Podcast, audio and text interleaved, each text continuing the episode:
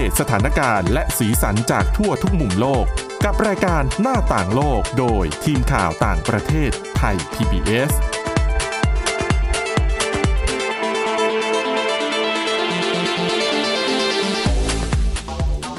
สวัสดีค่ะ คุณผู้ฟังต้อนรับเข้าสู่รายการหน้าต่างโลกกันอีกครั้งหนึ่งค่ะสำหรับวันนี้นะคะเรามีเรื่องราวที่น่าสนใจเกี่ยวกับเรียกว่าเป็นวัฒนธรรมนะคะ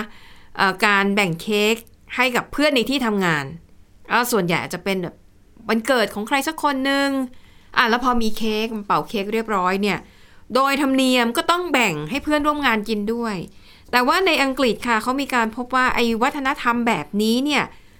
มันส่งเสริมทำให้เกิดโรคอ้วนนะคะ เดี๋ยวเราไปติดตามเรื่องนี้กับคุณจารุพรโอภาสรัตน์นะคะ แล้วก็ดิฉันสวรักษ์จากวิวัฒนาคุณค่ะ สวัสดีค่ะอะแต่ว่าเดี๋ยวก่อนที่จะไปเรื่อง เค้กเนาะค่ะณจารุพรเอ่อดิฉันขอไปที่เรื่องนี้ก่อนอืมอันนี้น่าสนใจเหมือนกันค่ะนะคะเรื่องของมันเป็นการผลิตรายการเกมในในเชิงแข่งขันแบบเรียลิตี้อืมที่เน้นความแข็งแกร่งของร่างกายค่ะ แต่ว่าเกมนี้เนี่ยมันเป็นเกมที่พัฒนาต่อยอดมาจากซีรีส์ชื่อดังของเกาหลีใต้ Squid Game อ๋อ ชื่อนี้นะคะใครก็รู้จักนะคะ อะเดี๋ยวดิฉันเท้าความนิดนึงนะคะว่าซีรีส์ Squid Game ของเกาหลีใต้เนี่ย มันคืออะไรเป็นยังไงมายังไงเผื่อว่าคุณผู้ฟังบางท่านอาจจะไม่เคยดูค่ะแต่ดิฉันไม่อยาก หรือบางท่านอาจจะลืมๆไปหน่อยแล้วอะใช่นะค่ะคะนานแล้ว Squid Game เนี่ยก็เป็นซีรีส์ที่สร้างโดยเกาหลีใต้นะคะ เนื้อหาก็คือเอ่อจะเปิดโอกาสให้คนที่ต้องการเงินเนี่ยเข้ามาเข้าร่วมการแข่งขันเกม และผู้ชนะจะเหลือเพียงหนึ่งเดียว แล้วจะได้เงินรางวัลแบบหลายพันล้านวอนเลยอะนะคะแล้วก็ผู้เข้าแข่งขันแต่ละคนเนี่ยคือเขาคัดมาแล้วว่าต้องเป็นคนที่มีความเดือดร้อนด้านการเงินอย่างหนักค่ะพร้อมที่จะทำทุกอย่างเพื่ออมที่จะให้ได้เป็นผู้ชนะ แล้วก็จะได้เงินรางวัลก้อนนั้นมา ซึ่งกติกาในซีรีส์ Squid Game เนี่ยนะคะก็คือ ใครที่แพ้ต้องถูกฆ่าตายทั้งหมดอืม ปรากฏว่ามันก็เป็นซีรีส์ที่แบบโด่งดังมาก ๆ เลยนะคะค่ะจนกระทั่งมีเสียงเรียกร้องให้ทำภาคสองอืมแล้วก็อีกเสียงเรียกร้องหนึ่งเนี่ยนะเขาบอกว่าเอออยากมีเกมแบบนี้บ้างอะในในโลกแห่งความเป็นจริง อยากสัมผัสบ้าง อยากได้เงินอ๋อคนจำนวนไม่น้อยประเด็หลักอยากได้เงินค่ะนะคะ แล้วในที่สุดไอไอเดียที่บอกว่าอยากให้มีการแข่งขันแบบในสควิตเกมเนี่ย มันก็เกิดขึ้นจริง ๆ นะคะ อืมอะแต่แน่นอนว่า คนที่แพ้ในเกมเนี่ยไม่ได้ไม่ได้ถูกฆ่าตายเหมือนในซีรีส์นะคะค่ะแต่ว่าอะมันก็มีการแข่งขันแล้วก็เงินรางวัลค่อนข้างสูงทีเดียวอืมเงินรางวัลเนี่ยประมาณ 300 ล้านวอนหรือ 8 ล้านบาทนะคะ แต่ว่ารูปแบบการแข่งขันเนี่ยจะไม่เหมือนในซีในซีรีส์เนี่ยเขาจะเอาการละเล่นแบบพื้นบ้านในเกาหลีใต้ อย่างเช่นอ๋ออ่าอาชักกะเยอร์แบบนี้ค่ะนะคะ หรือว่าการเล่นฝนน้ำตาล ไอ้ขนมที่เป็นแผ่นน้ำตาลอ่านะใช่ค่ะแล้วก็ต้องค่อยๆ ฝนให้มันแตกออกมาและรูปทรงยังสวยอยู่อะไรแบบเนี้ยค่ะ แต่สำหรับเกมการแข่งขันในชีวิตจริง ๆ เนี่ยนะคะ เน้นไปที่ความแข็งแกร่งของร่างกายอือืมมนะคะ ชื่อรายการนะคะ Physical 100อืมชื่อภาษาไทยคือร้อยแกล่งแข่งอึดโอ้โหนะคะ ก็เป็น เป็นเรียลิตี้ที่รับสมัครผู้เข้าแข่งขันจากทั่วโลกเลย แต่อย่างที่บอกว่ามันจะเป็นการแข่งขันโดยหาคนที่มีสภาพร่างกายแข็งแกร่งที่สุด ดังนั้นผู้เข้าแข่งขันส่วนใหญ่ในหกกล้ามแน่น ๆ ทั้งนั้นเลยนะคะ และงานนี้บอกเลยไม่มีการแยกประเภทชายหญิง ทุกคนเสมอภาค เท่าเทียมกันหมด คล้ายๆ กับในซีรีส์เหมือนกันเหมือนกันในนะคะซีรีส์เลยคือในซีรีส์แก่เนี่ยคนเด็กผู้หญิงผู้ชายมาหมด ทุกคนมีเงื่อนไขเดียวคือต้องชนะให้ได้อืมจะไม่มีการอนุโลมให้หรือต่อให้ไม่มีเด็ดค่ะขาดนะคะ ก็วัดกันเพียวๆอะนะคะ ตั้งโจทย์กติกาไว้ใครผ่านด่านนี้ผ่านก็คือผ่านไม่ไม่ผ่านก็คือจบไม่ว่าจะด้วยเหตุผลอะไรก็แล้วแต่อืมนะคะเอ่ออะในแง่ของเสียงชื่นชมก่อนนะคะ คนที่ได้ดูซีรีส์นี้แล้วเนี่ยสิ่งที่เขาชื่นชมเขาก็มองว่ามันคือในบางเกมอะ่ะมันจะเป็นการให้คนในทีมจะต้องร่วมมือกันวางแผน อย่างในซีรีส์ก็เหมือนกันค่ะมันจะมีตอนที่แข่งขันชักเขยอร์ใช่ไหมอืมและและทีมของตัวตัวเอกในเรื่องเนี่ยค่ะก็จะมีการวางแผนกัน แล้วก็มีความสามัคคีมีความร่วมมือกันอืมอันเนี้ยคือสิ่งที่เกิดขึ้นในเกมจริง ๆ ด้วยค่ะนะคะ หลายคนก็ชมว่ามัน ส่งเสริมคุณค่าของการทำงานเป็นทีมอืมมันมันทำให้เราเห็นถึงการต่อสู้กับตัวเองอืมบางทีมันมีความอ่อนล้าทั้งทางร่างกายและทางจิตใจนะคะ แล้วก็มีการเปรียบเทียบกับเรียลิตี้ในโลกตะวันตกค่ะเขาบอกว่าซีรีส์เกมแบบนี้เนี่ยนะคะ ที่ผลิตโดยผู้กำกับชาวเกาหลีใต้เหมือนกันนะเขาบอกว่า ให้ความเคารพในความเป็นมนุษย์ ไม่มีการแบบ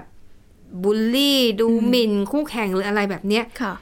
เรียกว่าจะให้ความเคารพกับคู่แข่งอืมแม้ว่าการต่อสู้เนี่ยมันจะขับเคี่ยวนะคะ แต่เขารู้สึกว่าดูแล้ว เป็นการแข่งขันที่ดูแล้วเรารู้สึกดีอืมดิฉันเคยเห็น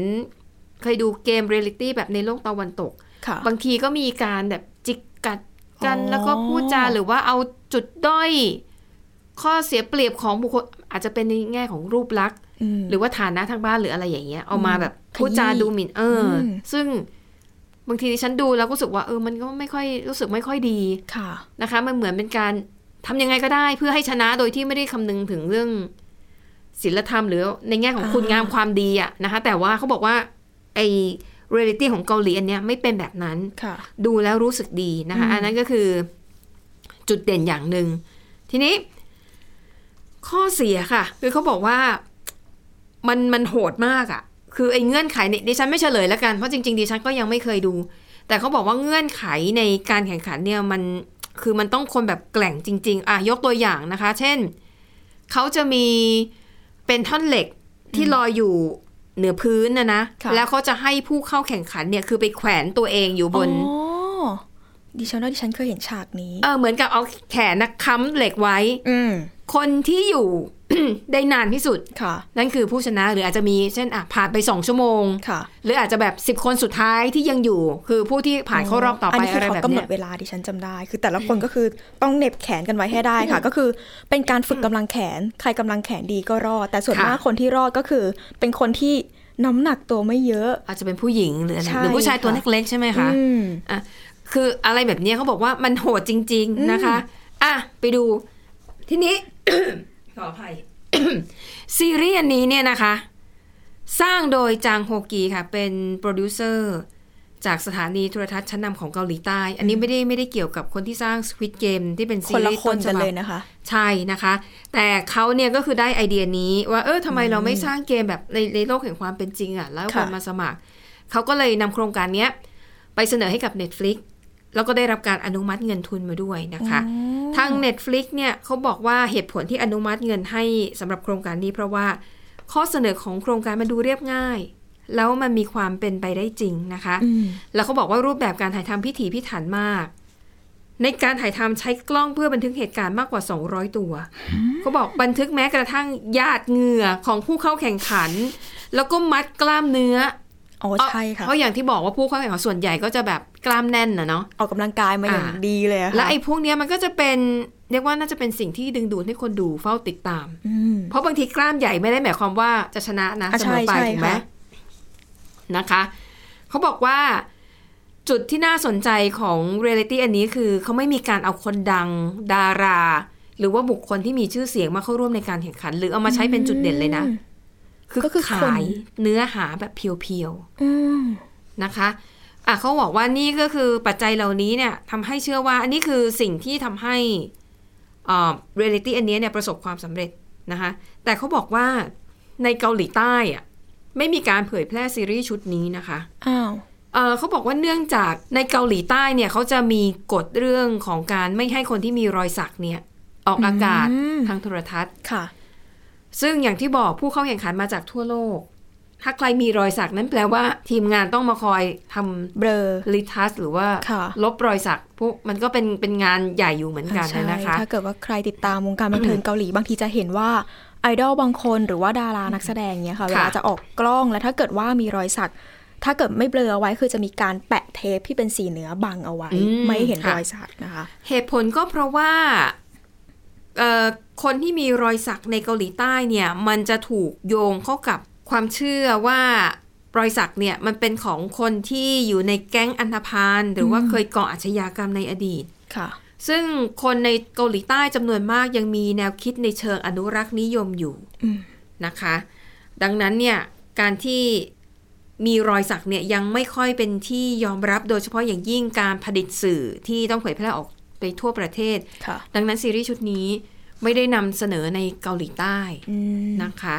อะนั่นก็คืออะข้อมูลเกี่ยวกับเรียลิตี้ชุดนี้นะคะ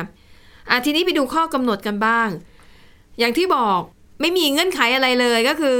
ใครมีร่างกายสมบูรณ์ อายุเท่าไหร่ก็ได้อืมเพศหญิงชายหรือว่าหลากหลายทางเพศค่ะไม่ไม่ไม่ไม่เป็นไร เชื้อชาติเปิดเต็มที่อืมคุณจะเป็นพลเมืองประเทศไหนในโลกนี้ได้หมดนะคะ แต่ว่าจะมีข้อจำกัดในแง่ของสรีระร่างกาย ข้อแรกค่ะ ส่วนสูงของผู้เข้าแข่งขันต้องอยู่ระหว่าง 150ถึง200เซนติเมตรอืมก็คือสูงสุดได้แค่ 2 เมตร ค่ะ น้ำหนักตัวนะคะ อยู่ระหว่าง 40ถึง130 กิโลกรัมโอ้นะคะ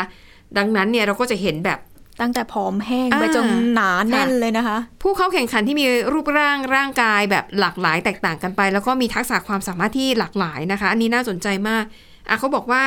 อย่างผู้เข้าแข่งขันที่น่าสนใจนะก็คือยังฮักชอนค่ะ เขาเป็นนักยิมนาสติกเหรียญทองโอลิมปิก แต่ตัวเล็กนะอืมสูง 160เซนติเมตรเท่านั้น หนัก 51 กิโลกรัมค่ะอันนี้สำหรับผู้ชายก็ถือว่าตัวเล็กมากอ่าใช่ค่ะ ในขณะเดียวกันค่ะ มีอดีตสมาชิกหน่วยซิล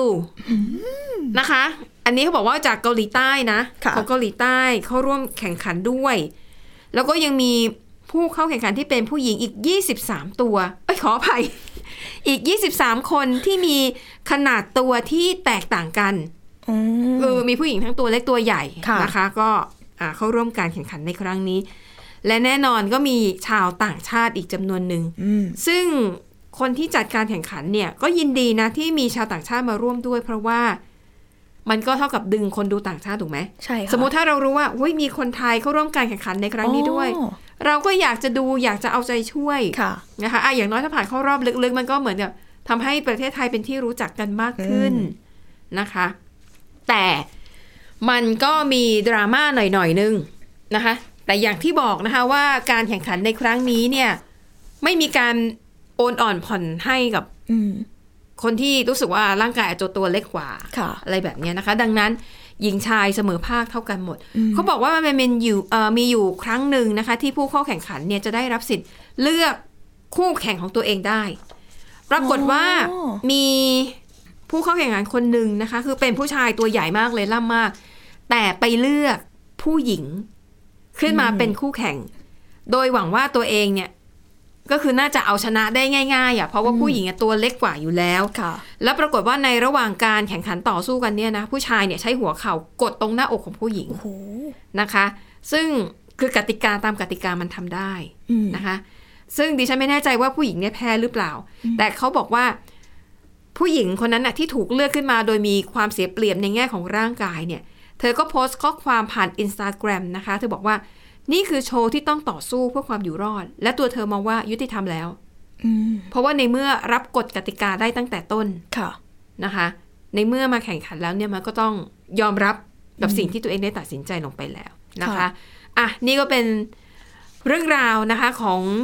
เป็นเกมเรียลิตี้นะคะที่คนจริง ๆ แข่งขันกันจริงอืมๆนะคะแล้วก็ต่อยอดมาจากซีรีส์ชื่อดังของเกาหลีใต้ แต่ไม่ได้มีใครเสียชีวิตนะคะ ไม่มีไม่มีไม่มีนะคะนะคะ แต่เงินรางวัลสูงทีเดียวประมาณ 8 ล้านบาทค่ะ โอ้โหไปไปต่อที่เรื่องของคุณจารุพรกันบ้างค่ะ ตื่นเต้นกันมานานแล้ว คืออย่างของดิฉันเนี่ย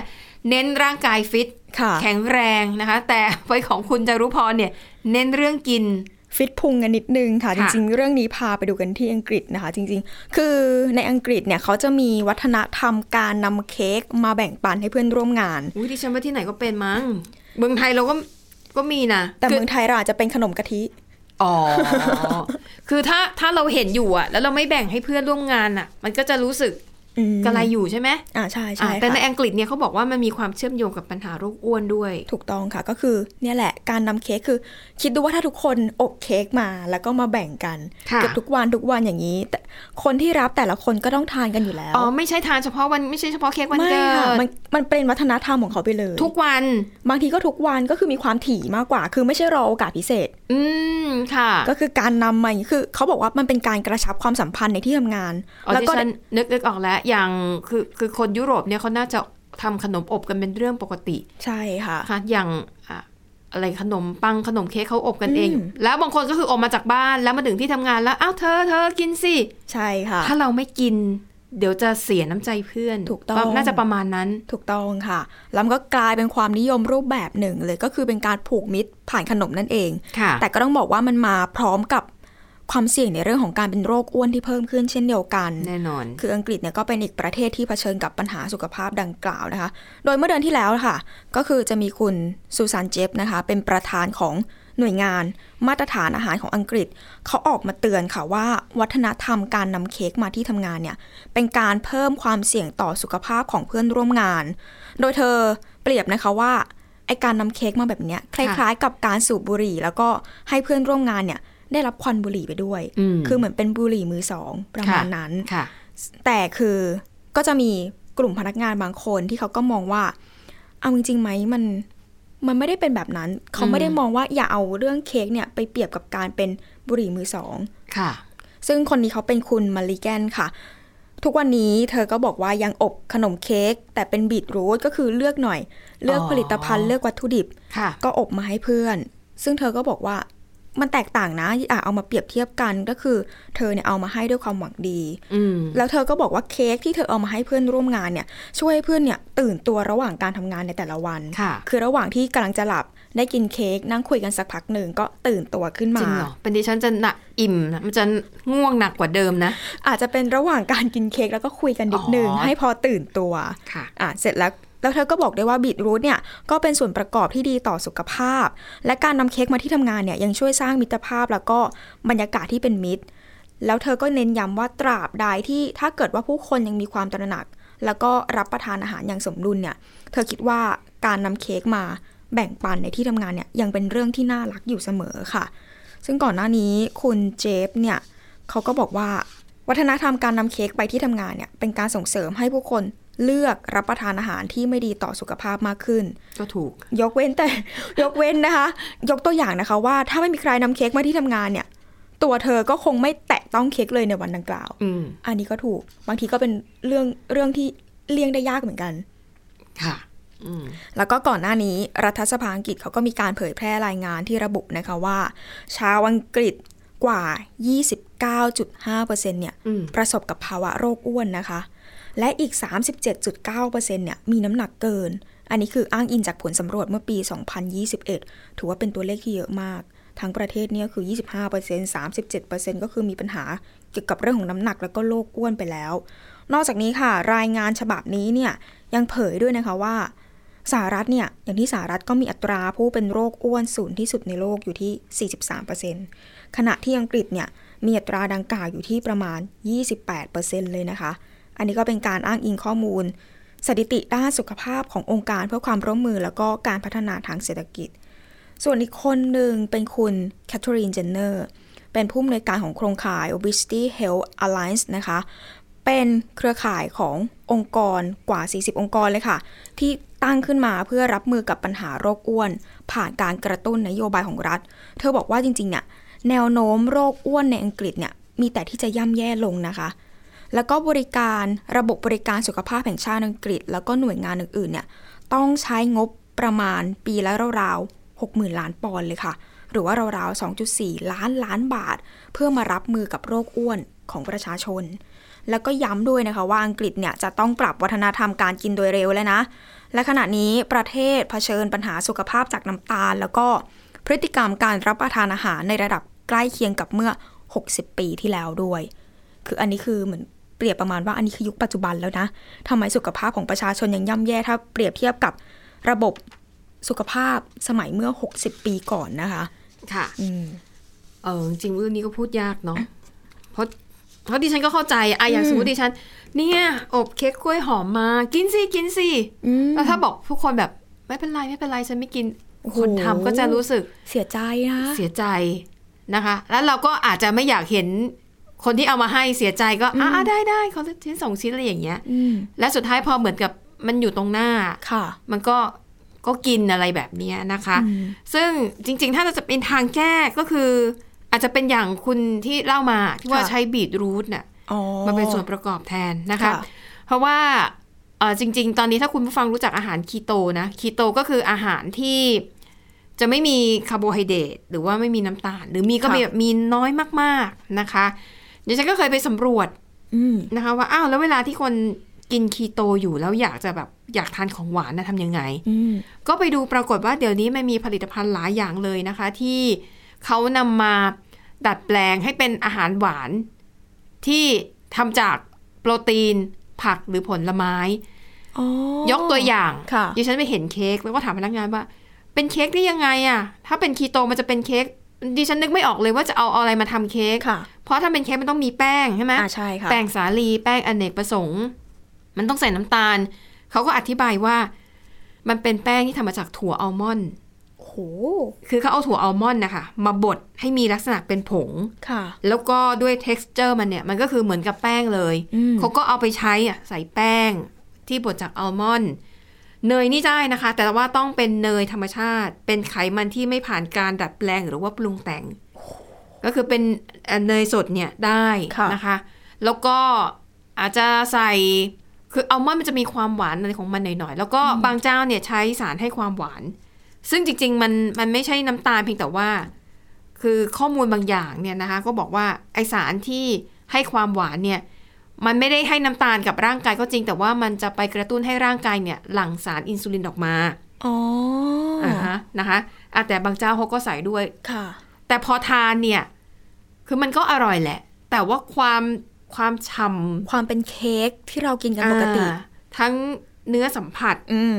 ทั้งรสชาติแบบหวานจัดมันจัดอย่างเงี้ย มันไม่มี มันก็จะหวานแบบปลาแรมปลาแรมนิดๆน่ะ แต่ก็ดีกว่าที่จะไม่ได้กินของหวานเลย อ๋อสำหรับคนที่เคร่งในเรื่องของการแบบเลือกที่จะทานอาหารใช่มากๆอะนะคะสำหรับคนที่อาจจะอยากลดน้ำหนักอืมหรือว่าดูแลสุขภาพนะคะเขาก็จะใช้วิธีนี้ค่ะ แต่ปัญหาก็คือว่าต้นทุนในการผลิตมันจะสูง